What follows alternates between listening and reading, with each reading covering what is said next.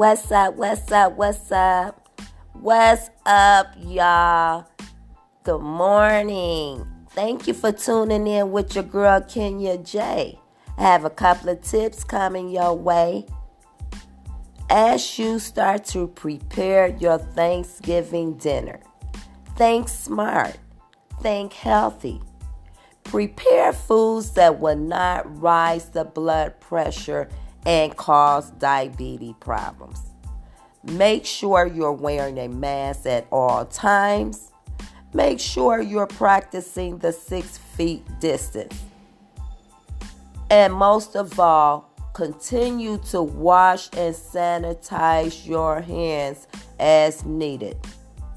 I'd like to give thanks to our God and gratitude.